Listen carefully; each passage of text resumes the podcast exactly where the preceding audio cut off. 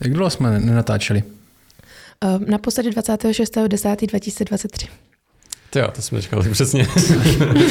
Ahoj, tady Vašek Kostel. Jinak naposledy jsme tady byli 26.10.2023, už je to pár měsíců a dneska před sebou máme dvě docela těžké otázky. Politika, křtění, nemluvňat. Jdeme rovnou na to, ne? Žádný zbytečný. Jdeme na to. Babu, přečti tu první otázku, prosím. Jdu do toho. Ahoj Vašku, blíží se nejrůznější volby a tak mi vrtá hlavou, jak moc by se vlastně křesťan měl zajímat o politické dění, ať už regionální nebo parlamentní. Stejně tak hájení národních zájmů. Přece jen jsou tyto věci spojeny s emocemi a člověka to dost vtáhne.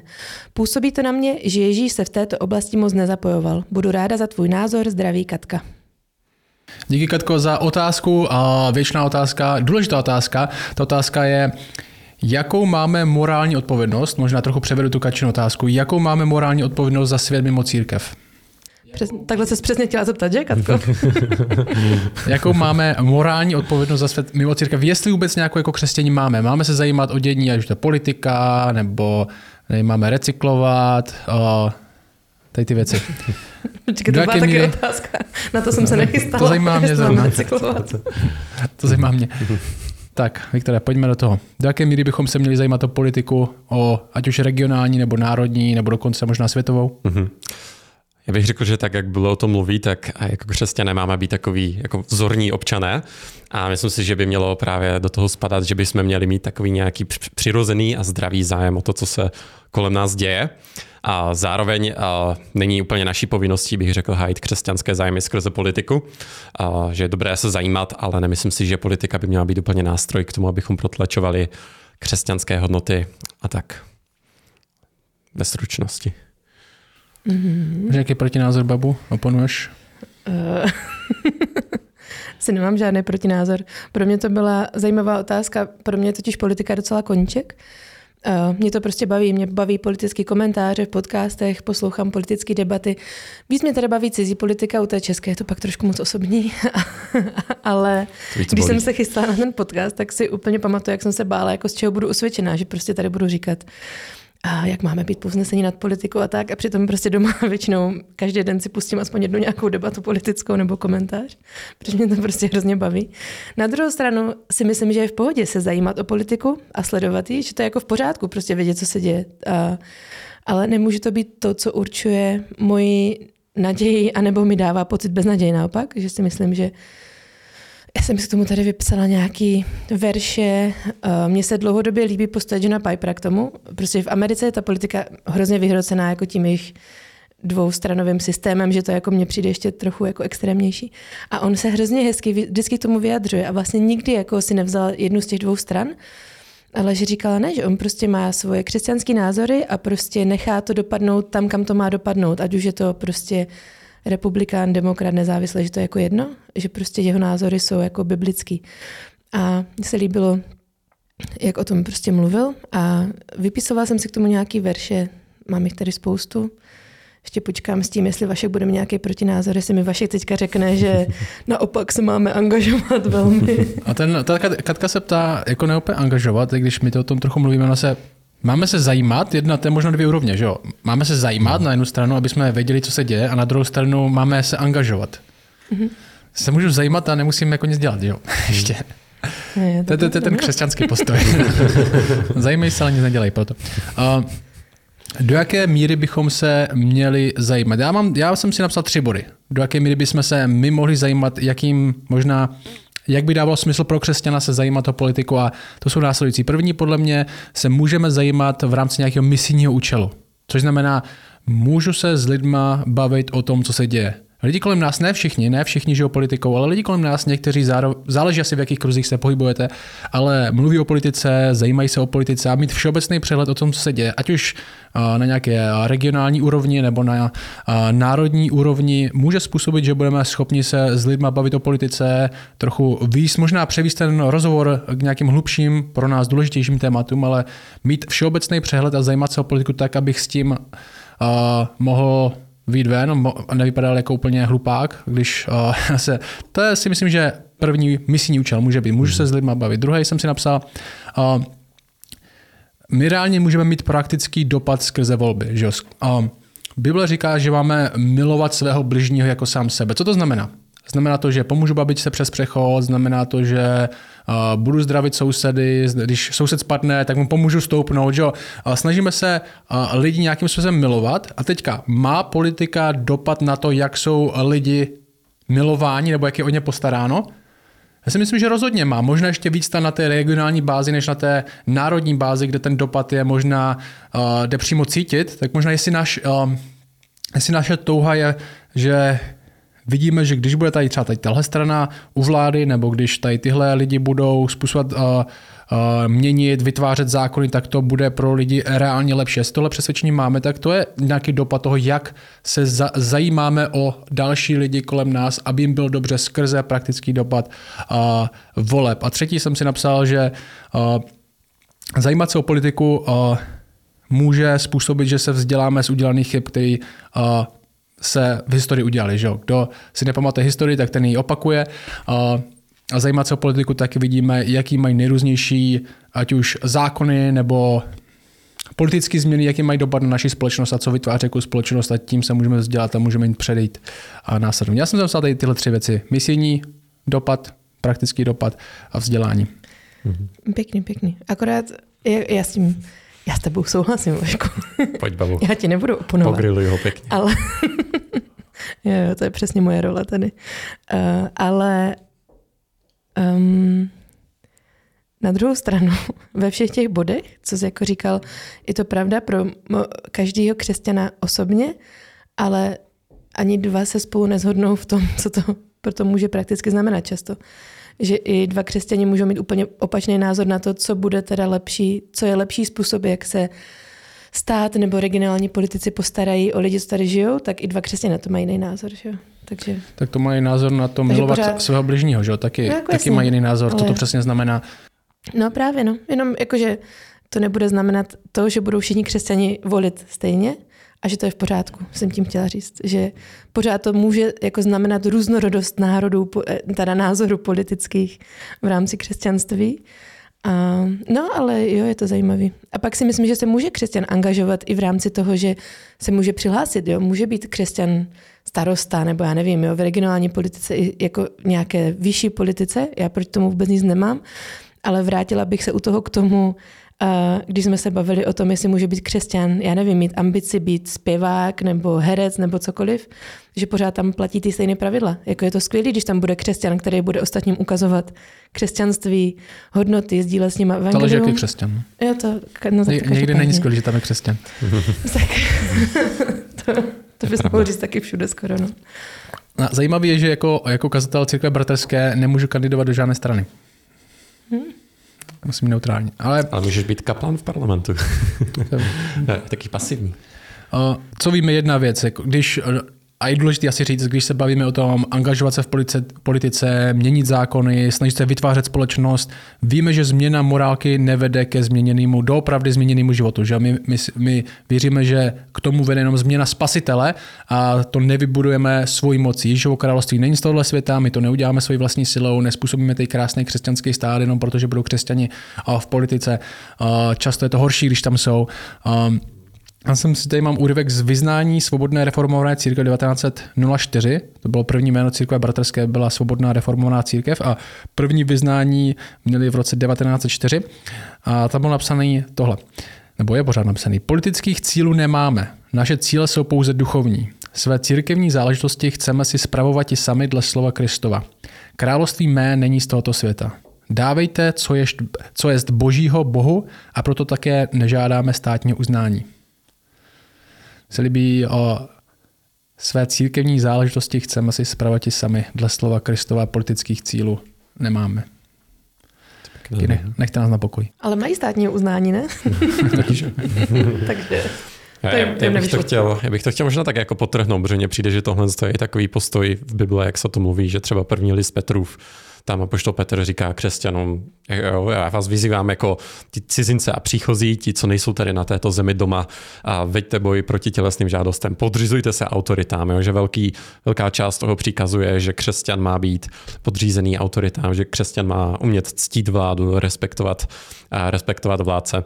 Já jsem na to teďka nedávno kázal v Olomouci a říkal jsem si takovou, jako, že musím dát nějakou jako otázku, která by šla trochu na tělo, tak jsem dal takovou otázku, a kdy jsi řekl něco pozitivního naposledy o naší vládě? tak to byla taková jako otázka do pléna, protože mě samotného ta otázka docela usvědčila a myslím, že si kolikrát jako neuvědomujeme, jak dobrou vládu máme, i když prostě dělá to, co dělá častokrát, takže žijeme ve svobodné zemi, kde je svoboda vyznání, žádný pronásledování, funkční uh, státní sociální systém. Myslím si, že jako prostě se tady máme dobře a že je v pořádku se zapojovat ale zároveň si neděláme z vlády našeho spasitele. Vždycky ty nejhorší režimy v dějinách právě vznikaly z toho, že si lidi udělali z nějakého člověka nebo z nějakého politického systému to, co mělo vyřešit jejich problémy. Ale ta realita je, že prostě politika tvé problémy nevyřeší. A ty seš ten problém totiž. Jo, a to máme, vlastně tady mám vypsanou první Petrovou a ty na, ty na to kážeš, že na první Petrovou. Mm-hmm, jo, a. Jo, jo. a to můžeme, to můžeme říct, že biblicky vláda je obecně prospěšná, že Bible mm-hmm. říká, byla, není autority leč od Boha, že jo? není autority leč od Boha, autorita je od Boha, máme být podřízení vládě, pokud to nejde proti jasnému zjevení písmu, pokud by to neznamenalo, že nebudeme podřízení písmu, tak máme být podřízení vládě, což znamená, že nemáme slepou oddajnost vládě, slepou oddajnost, nemáme slepou oddajnost vládě, ale nejsme nikdy v násilně v opozici, pokud nás tomu mhm. písmo nevybízí, což nevybízí. A ještě bych řekl jednu věc, co se týká politiky a co se týká změn ve světě a jak chceme strašně měnit možná svět nebo formovat svět skrze politiku. My jsme tady už hodněkrát říkali takový, jaký jsou naše oblasti nebo sféry vlivu jaký by měly být. Že jo? První začínáme naše, o co bychom se měli starat v prvé řadě, jsme my sami. Že jo? Osobní začínáme první, my se staráme o to, aby jsme rostli, aby jsme, byli, aby jsme šli za Kristem, aby jsme byli blízko Krista, rosteme v posle, posvěcení. Ta druhá sféra vlivu, kterou, osobní, druhá sféra kterou, vlivu, kterou máme, je rodina. Máme se starat, jestli máme rodinu, tak se máme starat o svoji rodinu. To je naše další sféra vlivu, do které jsme povolaní, aby jsme se o ní starali. Třetí sféra je církev, Máme se starat, aby jsme byli součástí společenství, dobrou, zdravou součástí společenství, kde sloužíme svým darem k budování celku. Třetí a až ta čtvrtá sféra je svět. To až poslední řada. Osobní, rodina, církev, svět v tomhle pořadí v tomhle pořadí. Nový zákon skoro vůbec nerozebírá snad vůbec, jak bychom měli být prospěšní navíc, ani v tom nedává žádný příklad. Když se bavíme o vládě a co bychom skrze to mohli dělat, tak musíme to vyvodit z nepřímých textů, ale Bible dost jasně říká osobně rodina, církev a pak to navíc, třeba to vyvedeme z milovacího bližního, znamená, že se budu snažit, aby ostatní recyklovali nebo něco takového. Musíš to už vyvodit prostě z těch, z těch textů, protože nemáme přímou, a přímý verš. A bych chtěl říct jedno riziko. My můžeme mít falešnou představu, že pomáháme lidem tím, jak naši politici budou zvolení, ale jak, jaký budou zákony a jestli tam je tamten nebo tamten a tamten a myslíme, že to je strašně důležité a píšeme to na Facebook a děláme si srandu z lidí, co volí jinak. Ale skutečný reálný lidi, kteří žijou kolem nás, u mě v baráku, u mě v církvi, u mě ve městě, kompletně ignorujeme. Říkáme, jak strašně máme rádi lidi a proto řešíme strašně tu politiku, ale co můj soused? Kolikrát on slyšel o Bohu?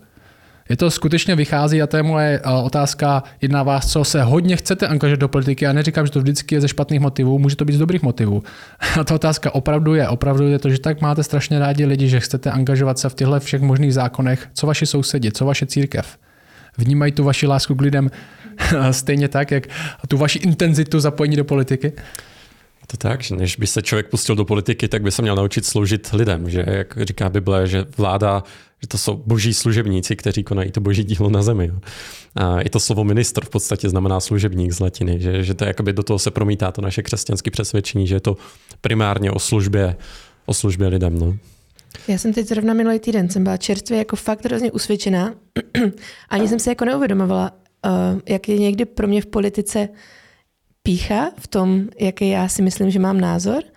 A až když jsem zjistila vlastně, že někdo, koho mám doopravdy prostě ráda a jako je mi relativně blízký, zastává některé z těch názorů, které prostě já jako všeobecně jsem měla tendenci s tím jako ním třeba pohrdat, tak jsem z toho byla hrozně usvědčená. A úplně, fakt jsem z toho byla smutná ze sebe, jak to, jak vlastně jsem schopná generalizovat někoho jenom podle politického názoru, dejme tomu.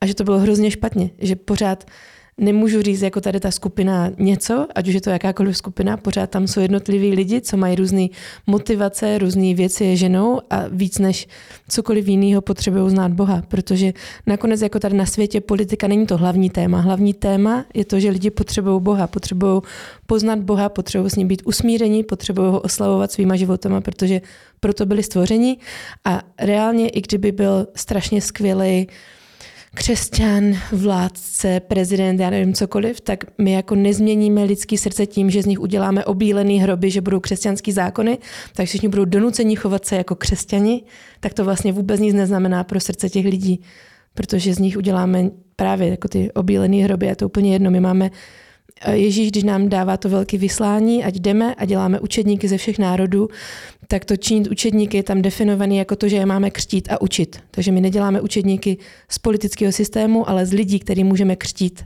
a učit. Takže to bych jako k tomu chtěla říct. No, to řekl dobře, no. Jo, mě, přijím, že zkrásně vystihla myšlenku, kterou jsem si tady napsal od Jana Mose Komenského. On říkal, že vlastně jakoby křesťanovi by mělo jakoby málo až možná dokonce vůbec záležet na tom, kdo ve světě vládne. Říkal, že kdyby žezlo držel Satan, tak církev by to stejně nezničilo a kdyby korunu měl na hlavě nějaký anděl, tak svět by se stejně nezměnil. A to mně přijde, že to tak jako vystihuje, že v politice prostě není naše naděje. Já a Honza Amos to máme zmaklý. Honza Amos, tak kámoši. tak. Na kostele osobně já říkám lidem, nebo neříkám spíš lidem, koho mají volit. Uh, nikde to nepíšu, koho volím já a nechci, aby můj názor nějakým způsobem reprezentoval. A ah, tak kostel jinak volí tady tuhle skupinu lidí nebo tady tohohle člověka. Uh, Lidi jsou v tom svobodní, co chceme na kostele dělat, je učit lidi Bibli a chceme, aby to je formovalo a vytvářeli si podle vlastní moudrosti vlastní názor. Nechceme vytvářet místo, kde uh, musíš volit určitý lidi, aby si mohl být s náma. Že ne? Aby, jestli nebudeš volit tyhle lidi, jestli, nevol, jestli jsi nevolil tady skupinu, je, protože to, někteří to můžou vytvářet. Tím, jak se hlasitě vyjadřují, tady tamhle, to je největší parchan, nebo tady ten je parchant a, a tohle vždycky někdo parchan, že? Uh, tak tím vlastně říkají, jestli volíš tyhle lidi, tak nejsi u nás vítá, nejsi jeden z nás. A můžete, nevím, kolik máme stovky kázání na internetu, není tam žádný, uh, myslím teda, žádnou pobítku, abyste někoho volili nebo uh, uh, někoho nevolili.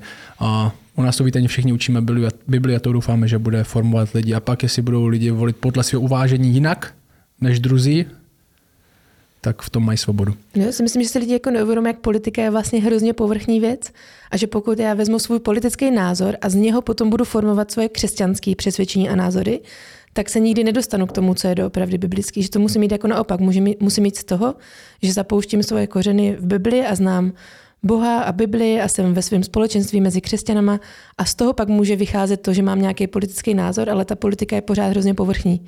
A to si uvědomuju, i když ji poslouchám skoro každý den něco politického, protože mě to baví, tak si uvědomuju pořád, jak je to hrozně povrchní. A i ta změna života z politiky je strašně povrchní pořád. Přesně tak. A, a myslím si, že to právě může být i, jak jsem mluvil na začátku o tom misijním aspektu, tak už jenom to, že křesťan se dokáže podřídit a respektovat lidi, který s ním třeba nesouhlasí nebo s kterými on nesouhlasí, tak to si myslím, že je světlo samo o sobě. No. Já jsem se minulý týden bavil s hejtmanem, on říkal, že je jakoby nejhorší na té práci politika to, že vás lidi automaticky pokládají za parchanta. že to je jakoby furt neustálý tlak, kterýmu člověk musí čelit.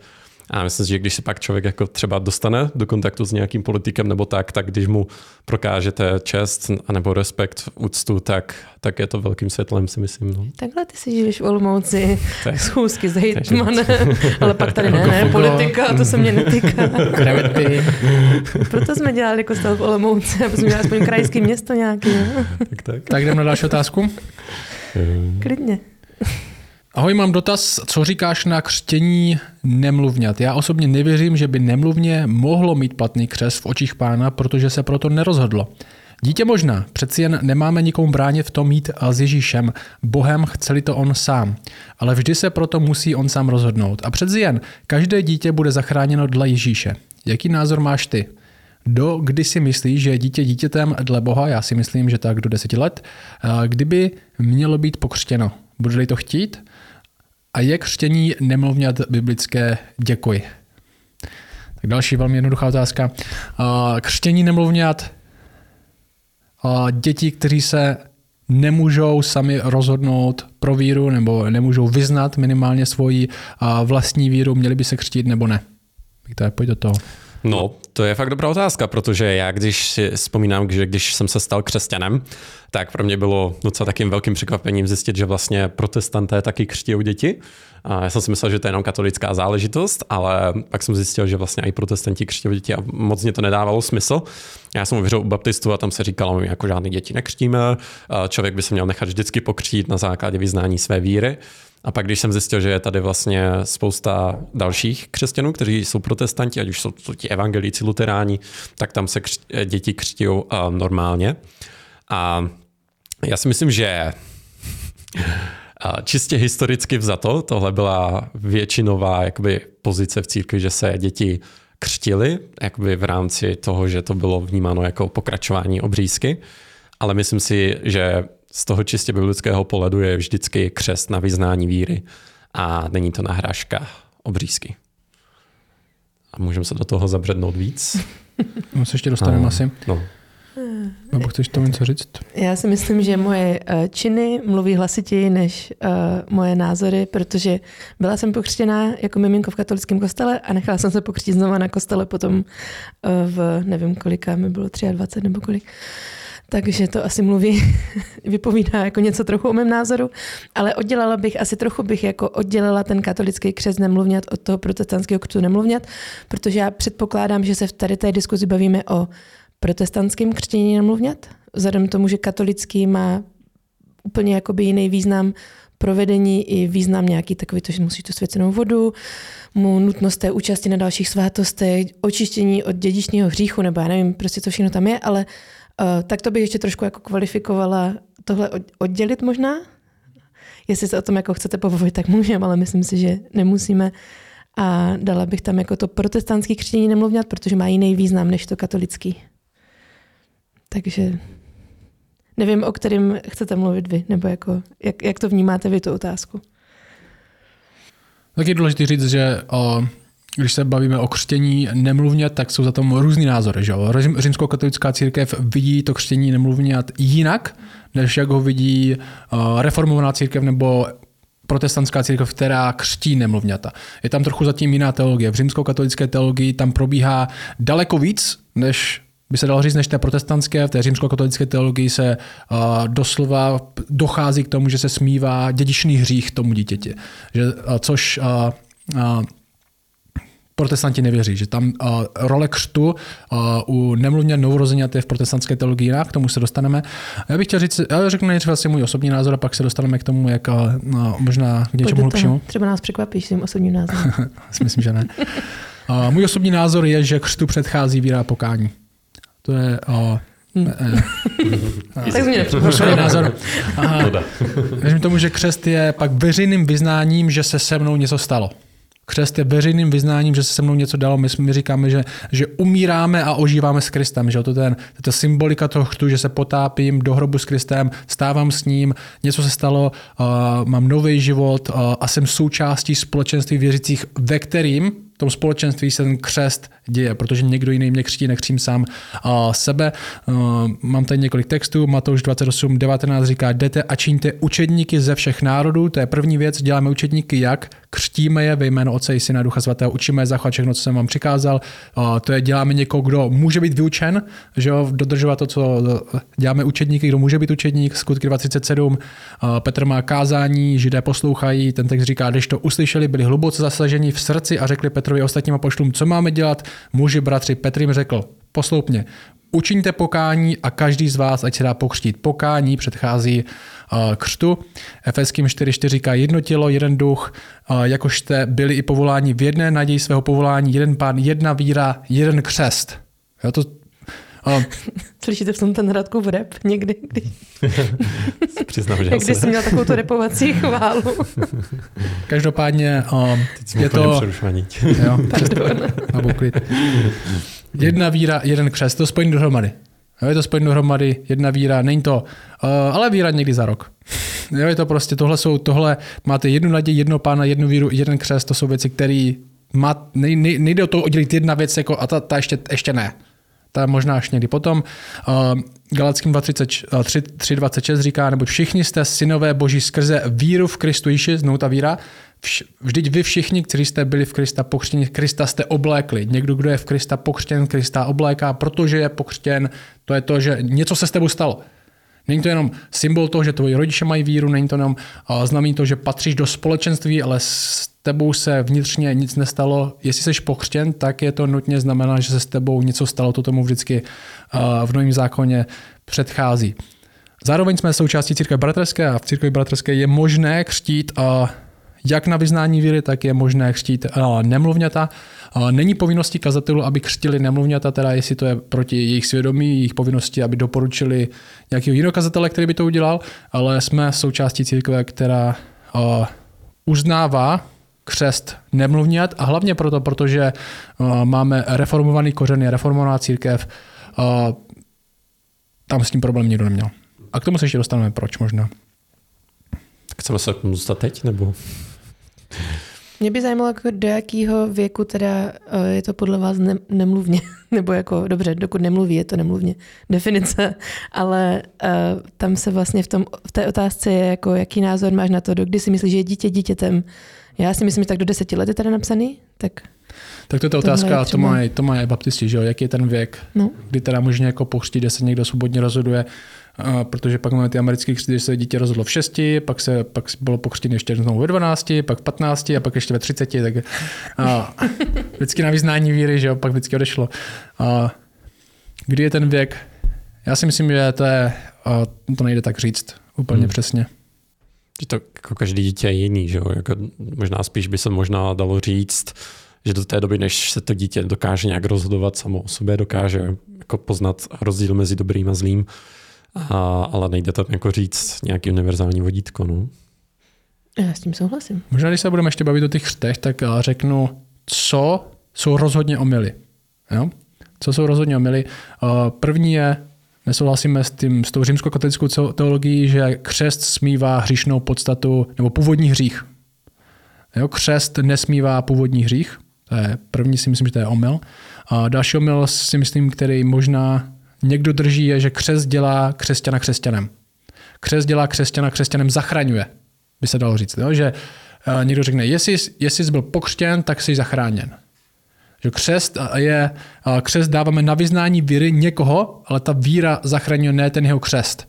Je hodně křesťanů, kteří měli falešné vyznání víry, byli pokřtěni, ale křesťani vůbec nejsou. Jenom protože byli pokřtěni, ještě neznamená, že jsou křesťani. Křest sám o sobě nezachraňuje. A další, třetí takový omyl, jestli nebudu pokřtěný, tak nebudu zachráněn.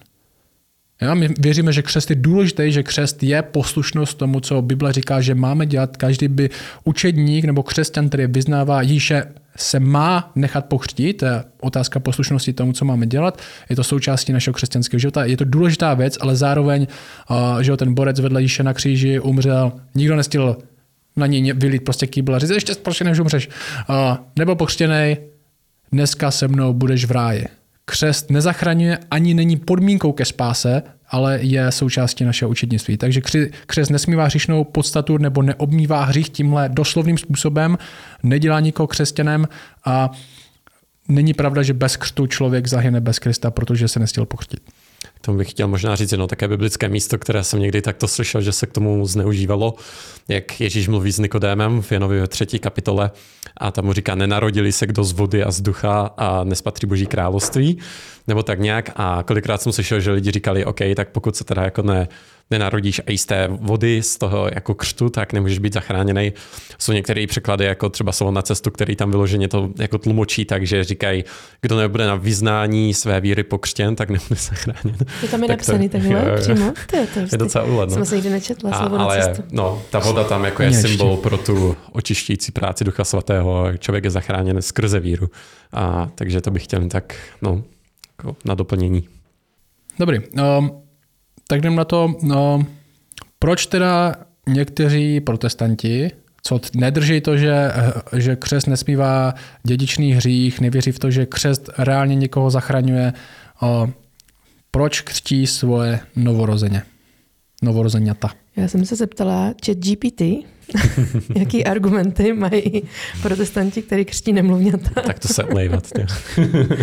tak já jsem to googlila, ale protože Neuznávám. mě, já mě prostě tím, že mám jako nějaký svůj bias, že mám nějaké svoje zabarvení, když se hledám ty názory, tak mně přijde, že mi často výjíždí jako uh, vlastně vyvracení těch názorů špatných a ne jako Ty logaritmy, ten, jo, to- no, přesně. uh, tak jsem se zeptala uh, chat GPT v novém chatu a říkali, říkal mi, že uh, důvody, argumenty, říká se tomu pedobaptisti, že? Je to Mhm, ono, je to správně. Má to, má to dobře tady AI.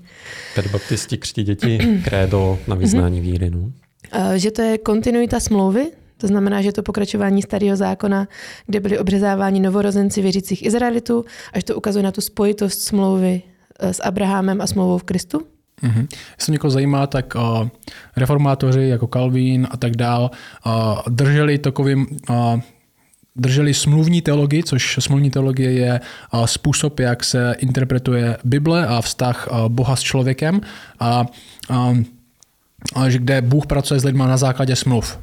Smlouva s Adamem, s Noem, s Abrahamem, s Mojžíšem, s Davidem a nová smlouva v Ježíši Kristu, to jsou primární smlouvy a zároveň na, tom, na tím jsou teologické smlouvy, vykoupení skutku a milosti a je to jejich interpretační klíč k tomu, jakým způsobem číst Bibli a jakým způsobem vidět, jak Bůh jedná s člověkem a, a křest novorozenat je součástí tady tohle interpretačního systému. Není to argument sám o sobě, ale součástí velkého celku. Takže jestli vás to zajímá, Wikipedie, internet, co je to smluvní teologie, abyste víc zabředli do toho systému, který reformátoři drželi uvnitř čeho je prostor podle nich pro křest nemluvňat, protože pro ně křest nemluvňat je, pokračování smlouvy s Abrahamem. Oni by řekli, jak se stáváš součástí Izraele skrze obřízku osmý den, tak se stávají novorozeněta součástí viditelné církve skrze křest.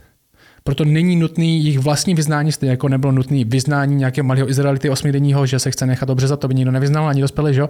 A, ale bylo nutný, ale byl to znak, symbol toho, že se člověk stává součástí božího lidu. Pro ně to pokračování téhle smlouvy s Abrahamem je křest. Tak jenom abych Řekl jsi to trošku podrobně než chat GPT. Gratuluju. Jo, jo. Je druhý argument, domácnostní křest. Uh, že křest nemluvňat je pokračováním praxe křtu celých domácností, která se objevuje v Novém zákoně ve skutcích 16 třeba například, když tam jsou ty domácnosti křtěny uh, dle jejich názoru spolu s dětmi. Jo. Tomuhle se říká argument sticha, což um, je vlastně je to, je to argument lidí, co říkají, že děti Takhle, v novém zákoně není jeden, ani jeden přímý verš, který by zmiňoval křest novorozeně novorozeně té nebo dítěte, které se samo nerozhodlo. Ani jeden přímý verš. Ty nejlepší verše, co mají lidi nebo proponenti a toho, že děti jsou pokřtěny v novém zákoně, to jsou křty domácností, a zvlášť ve, skutku, ve skutcích 16, že já mám, myslím, že ty verše tady někde. Um, jo, třeba 16.33. A tam je, tam je i ujal se jich v tu noční hodinu, vymyl jim rány a hned se dal pokřít on a všichni jeho domácí, nebo celá jeho domácnost, nebo celý jeho dům. Tam je napsaný já. A lidi řeknou, vidíš, celýho dům, tak tam museli být nemluvňata. Ale tak to je, to je argument za všechny prachy, že jo? Tak tam byla i pes a křeček. Jako, tak, Přesně tak. uh, Říkej, ty nekřtíš psy a křečky. ale zajímavý, já jsem, si, já, jsem se na ten, já jsem se na ten verš dneska díval a zajímavý, co mu předchází, jo? Z, zla, a, schválně, jo? Jestli mu předchází víra. Z, tenhle verš předchází tohle. Verš, tohle verš 33, že se pokřtila celá domácnost. Verš 30 je vyvedl je ven a řekl apoštolům, páni, co mám udělat, abych byl zachráněn? Oni řekli, uvěř v pána Ježíše a budeš zachráněn ty i tvůj dům. A teďka tam je, že se jich ujali a tak. A, a teď ten text taky říká, kdo byl zachráněn. 32. A promluvili pánovo slovo k němu i ke všem, kteří byli v jeho domě. Takže všichni slyšeli slovo, nebylo to, že jo, tata přišel z hospody a jsem všichni dovany. Promluvil pánovo slovo k němu i ke všem, kteří byli v jeho domě. A, a verš 34 je, pak je zavedl do, to už je teda, to jsou pokřtění, pak je zavedl do domu, prostřel stůl a s celým svým domem se radoval, že uvěřil Bohu. Celý dům se radoval. Celý, jestli jsi schopný radovat se ze záchrany, ze záchrany, tak můžeš být zachráněn. šťastný křeček. Všichni byli schopni se radovat z té víry. Ale v nejlepším tenhle argument, jo, pak je to v 16, 15, když lidi je, je pokřtěna za svým domem, uh, tohle argument sticha, že jo? protože nikde se neříká, že toho součástí té domácnosti byly nemluvňata, ty musíš říct, museli být, což ne nutně z toho textu vyplývá, že byli. Takže to je další argument. Mm-hmm. Tady si, ne, tady si nemyslím, že je moc silný. Mm-hmm. Myslím, že potom se tam objevuje častokrát ještě argument uh, ze skutku z druhé kapitoly, kdy tam Petr káže těm davům a on jim tam říká v 38. verši, učiňte pokání a každý z vás, ať se dá pokřtít na základě jména Ježíše Mesiáše na odpuštění svých hříchů a přijmete dar Ducha Svatého. Neboť to zaslíbení platí vám a vašim dětem i všem, kteří jsou daleko a které si povolá Pán náš Bůh. Že to vašim dětem že tady ti uh, reformovaní teologové z toho právě vyvozují, že co to teda znamená, pokud tady toto zaslíbení, ta víra, křest a to platí i vašim dětem, tak co to znamená, když ne ten křest, o kterým, kterým tam Petr říká, že mají dělat? No, protože nemluví jenom o křtu, že jo? To by bylo, to bys musel velmi izolovat ten verš. To zaslíbení platí všem, kteří budou činit pokání a nechají se pokřtít na, na základě jména Ježíše Krista na odpuštění hříchu. Ano, všem letěm i vašem dětem, jestli budou činit pokání a nechají se pokřtít, tak budou zachráněni. Že to platí, to zaslíbení je dvojí. Když budeš činit pokání, činíte pokání. Co máme dělat? Nechte se pokřtít. Ale pochádí trochu. To je, čiňte pokání, vy i vaše děti. To zaslíbení pro vás. Jestli vaše děti budou činit pokání, pro ně to platí taky. Běžte jim to říct, až přijdete domů. Že to není, není jen pro vás, co tady slyšíte, pro všechny. Čiňte pokání, nechte se pokřtít. Každopádně fakt musíme říct, že součástí drtivé historie církve křesťanské, reformované teologie, který jsme zastánci, křest a novorozenňat, nemluvňat byl normální praxí.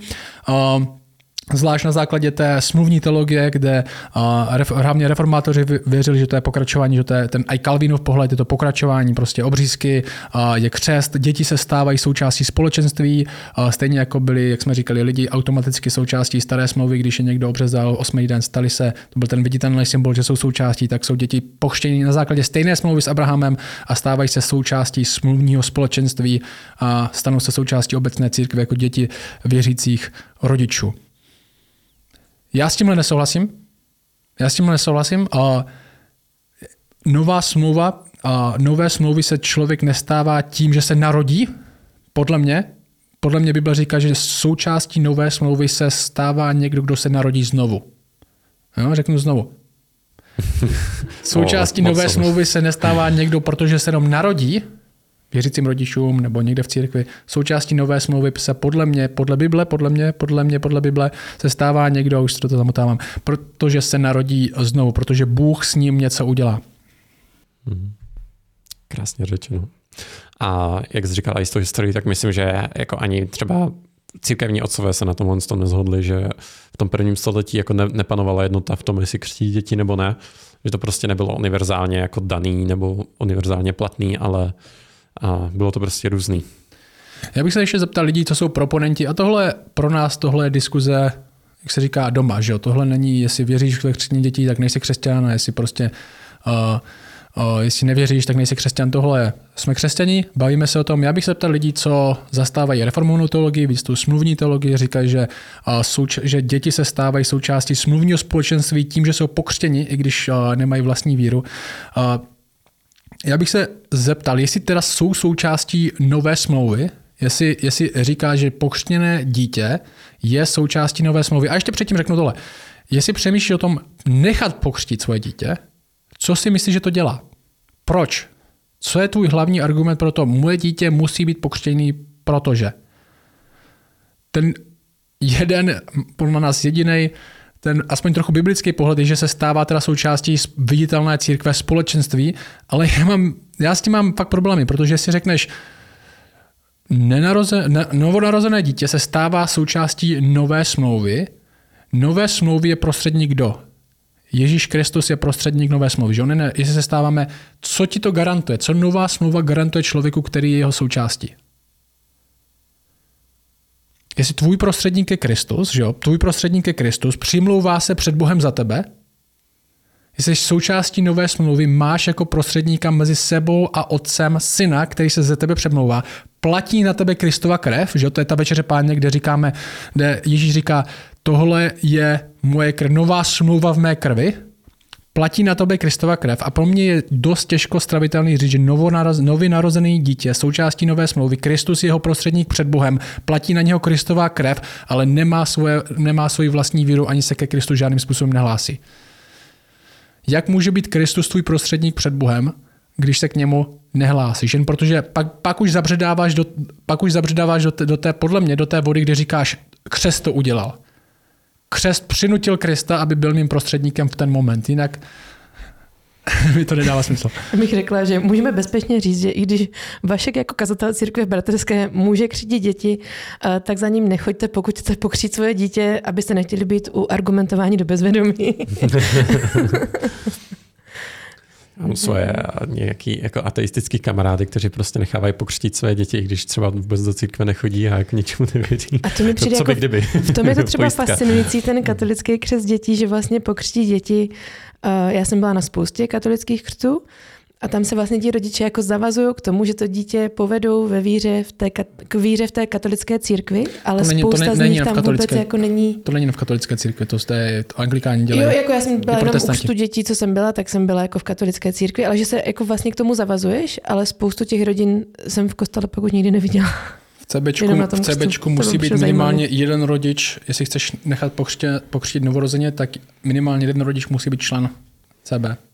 Tak to, tak to je možná i u katolíků, ne? Nebo, ale, ale každopádně tam jde o to, že jsem třeba spoustu těch rodin neviděla, jako už pak. A to mi přijde vždycky zajímavý, že znám spoustu lidí vlastně kolem sebe, co když se bavíme o křesťanství, tak mi řeknou, však já jsem byla pokřená jako miminko, já jsem křesťanka, ale v kostele třeba nikdy nebyl ten člověk od toho křtu svého. To mi přijde zajímavý. Já bych, řekl, já bych chtěl říct jakoby silnou stránku toho křtění jako novorozeně, aby to nepadlo jako, že mluvíme jenom proti tomu. Ta silná stránka toho křtění těch nevorození třeba naproti té baptistické verzi se mi zdá je to, že oni aspoň říkají, tak aspoň křest není taková jenom uh, uh, taková plitká událost, ve které se nic neděje. Jo, vy, vy prostě baptisti, vy někoho pokříte, to je jenom symbol jenom symbol. Oni věří, že reálně, když pokří to dítě, tak se něco děje. Tak se to dítě v ten moment stává součástí toho smluvního společenství. Něco se tam neděje. Je to i symbol, ale zároveň se při tom křtu něco děje. A to je ta základní otázka, že je křest jenom symbol, nebo se při něm je něco víc? Na to je důležité si odpovědět. Jestli někoho chci pokřtít, jestli se chci pokřtít sám, co se děje při tom, když se člověk nechá pokřtít? Zásadní otázka. Stává se dítě v tom v tom momentě součástí společenství nové smlouvy, kterou je Kristus prostředník a kropí svou krví. Opravdu v to věřím. Tak a myslím, že někteří lidi by ti řekli, že i skrz to vlastně Bůh jako potom bude žehnat těm rodičům, že, jakoby, že se právě rozhodli, že to děti nechají pokřtít, že ho povedou k víře, jakože, že to je nějaký krok poslušnosti a že Bůh jakoby takto zahrnuje požehnáním, ale nic jako jiný, víc mě asi nenapadá. No tak jako ta debata, kdybyste se bavili s někým, kdo má jako, jako mi na to takový ten zdravější pohled na to kření nemluvnět, tak bych vám řekl, co učíme, bo ta otázka, myslím, že dobrá otázka, a na zamyšlení pro všechny, co jsou, pro všechny z nás, co, kdo jsme rodiče, je, co učíme děti o jejich vlastní identitě. Jo, já mám syna, který má tři, bude mít za chvilku a dceru, která má šest. Co děti učíme o jejich vlastní identitě? Že ta námitka, kterou by mohli mít lidi, co křtí děti, bylo, že tak ty stejně učíš jako své děti, odčenáš, aby se modlil koci, říkáš mu, že vlastně, ty mu vlastně říkáš, že děkuji Bohu při, při obědě nebo při večeři, vlastně ty ho učíš, že je křesťan. Už třeba od jednoho roku nebo od dvou tak proč rovnou nepokřtíš. Není jakoby křest uh, taky otázka poslušnosti někoho, kdo je křesťan? Nebo říkáš, říkáš mu, Bůh tě má rád, i to víš. Babu, co učíte děti doma? A proč je nenecháte okřtit? tak pojď. No jo, učíme je tady ty věci. Uh, myslím si, že to je to prostředí, kde může prostě dítě se učit o tom, jaký je Bůh, že to je prostě rodina, že úkol mě jako rodičů, moje poslušnost je to učit svoje děti o Bohu. Že to já vnímám jako biblické rodičovství je učit děti vlastně o Bohu, o tom, kdo Bůh je, kdo oni jsou v Bohu. A ano, učíme je o Bohu a zároveň učíme o hříchu, Zároveň učíme o tom, jako, co se musí dít v tom životě, pokud Boha znáš, pokud říkáš, že tě Bůh má rád, o tom se taky bavíme. Uh, rozárka je um, mnohem lepší evangelizátor než já, bych pravdu řekla. Tím, jak ona mluví o Bohu a i pro mě jako pro rodiče vidět dě, dětskou víru um, je vlastně hrozně inspirativní. Je to pro mě úplně strašně krásný. Vlastně vidět tu dětskou víru, když Bible mluví o tom, že máme mít víru jako děti a někdy vidím vlastně, jak Rozárka má tu víru jako děti, protože je dítě čtyřletý, um, tak je to pro mě hrozně inspirativní a usvědčující, když takovou víru třeba nemám, s jakou samozřejmostí ti Rozárka řekne, Avšak jako, když nemusíš být smutná z toho, že někdo umřel třeba, jo? Když se s ním nebi, anebo když jsme četli poprvé, jsme se dostali v té dětské Bibli k té části, kde Ježíše zabili a Rozárka se z toho rozplakala a byla úplně Teď je, jak, proč ho zabili? Teď on nikomu nic neudělal, on je tam všechny uzdravoval a měli strašně rád a jak ho mohli zabít. A pro mě v tu chvilku to bylo takový to, že? že vlastně věci, které často zapomínám, když mi hmm. nezopakuje moje dítě s tou dětskou vírou, a, tak je to i pro mě usvědčující, inspirativní, že i mě to pomáhá růst. A to já vidím jako poslušnost Bibli, to, že vyučuju svoje dítě v tady těch věcech. A zároveň, až za mnou rozárka přijde a řekne mi, pobavíme se o křtu a řekne mi, že se bude chtít pokřtít, že to pro ní znamená to a to, tak když já jako její rodič vidím třeba ovoce víry v jejím životě, tak ji v tom nebudu bránit. Ale uh, to je právě to, no, že si myslím, že někdy můžeme učit svoje děti o Bohu, ale stejně nevidět ovoce víry v jejich životě. Já bych zeptal lidí, co křtí svoje děti, jestli je taky připouští k večeře páně. To, ta diskuze je. Jo? Jsou, jsou lidi, kteří to dělají, kteří uh, uh, křtí děti a mají i uh, tu padeo eucharistii, nebo jak se, jak se tomu říká, takže jako by děti jsou připuštěni, i novorozeněta, prostě nějak to, do nich, víno? Nějak to, no, nějak to do nich lijel. Ale většina to nedělá právě, to je minoritní názor. A ta otázka je, jestli věříš, že to dítě tím křtem je součástí nové smlouvy, smluvního společenství, viditelné církve, ale k večeři páni nemůže, tak vytváříš tam zabředáváš do takových vod, že začnou, oni začnou vytvářet takové různé kategorie, že říkají, že někteří jsou externí účastníci smluvního společenství a někteří jsou interní a účastníci smluvního společenství. A začínají se vytvářet taky nebiblické kategorie, aby vlastně měla ty novorozence kam zapasovat, protože někam nemají svoji víru, nemůžou k večeři páně, ale už jsme pokřtili a vlastně říkáme, že jsou součástí církve, ale to úplně nejsou. Připadá mi to, že až moc lidský systém, který je daný na Bibli, a než to činíte pokání, než se nechat poštit. Čin pokání, až uvidím znaky pokání, tak prostě je čas, je čas prostě pokřtít, protože se v tobě, vidím v tobě tu změnu, která se stala. Souhlasím. Taky. Šlus. Jakým způsobem někdo, kdo nečiní pokání a neprojevuje svoji víru, umřel a vstal s Kristem? Můžeme se bavit o tom, jestli křest Všichni věříme, že křest, křest je symbol tady toho. Někteří věří, že tam děje ještě něco víc, ale minimálně věříme, že tento umírání a vstávání s Kristem je v tom tak jako tak. A ta moje otázka je, jakým způsobem někdo, kdo nečiní pokání, viditelně neprojevuje lítost nad hříchem, neobrací se, neodvrací se od hříchu aktivně, neprojevuje víru, jakým způsobem takový člověk umřel a vstal s Kristem a obléká Krista jestli toho je minimálně křest symbol. Čekají od nás odpověď. Čekám od vás uh, souhlasné pokyvání. Mm. Já myslím, že by ti na to eh, ti lidi klidně i jako řekli, že, že to ještě prostě tam jako reálně nestalo, ale že to je jakoby právě ten slib toho, že když to dítě vlastně uvěří, tak se to jakoby stane, no, ale je to takové jakoby nevím, že ta budoucnost se tak nějak... A to už jako trochu jako bohu... Je to, je to, je to prostě... Už trochu bohu kroutíš no. rukou za zádama, že jo? jo, jo. Prostě já už jsem ho pokřtěl, takže ty to musíš udělat. Jak, Trošku, jak to no. ty zaručuješ jako, jako bohu tím, že to on musí udělat? Tady, protože to je, my věříme, že to je boží práce nakonec, že to hmm. někdo, že činí pokání má pravou víru, víra je dar. Takže už to tak jako zaručíš, jakože už jste ten uh, napsal Santovi, že jo, prostě křtem a on ti už to prostě, pak se uvidí, jestli jsi hodný nebo, nebo zlej, tak podle toho ti tu víru dá nebo ne. To už podle mě taky kroucení rukou Bohu. No? Jakože, uh, my musíme důvěřovat Bohu a pak křtíme na základě toho vyznání jednotlivce, že se v něm něco stalo. Prošla jsem si tady rychle, eh, co mi ještě vypsal chat GPT a všechno jste vyvrátili, i když jsem to neřekla konkrétně, takže gratuluju. Takže no pedo. Ve všech smyslech toho slova. Dobrá, tak skončíme? Všechno? Máme ještě něco? O ničem nevím. Jestli jsme všem scházeli, tak teďka je čeká zase pravidelná dávka. Snad, doufám. Tak jo, tak se uvidíme zase příště. Čau. Čau.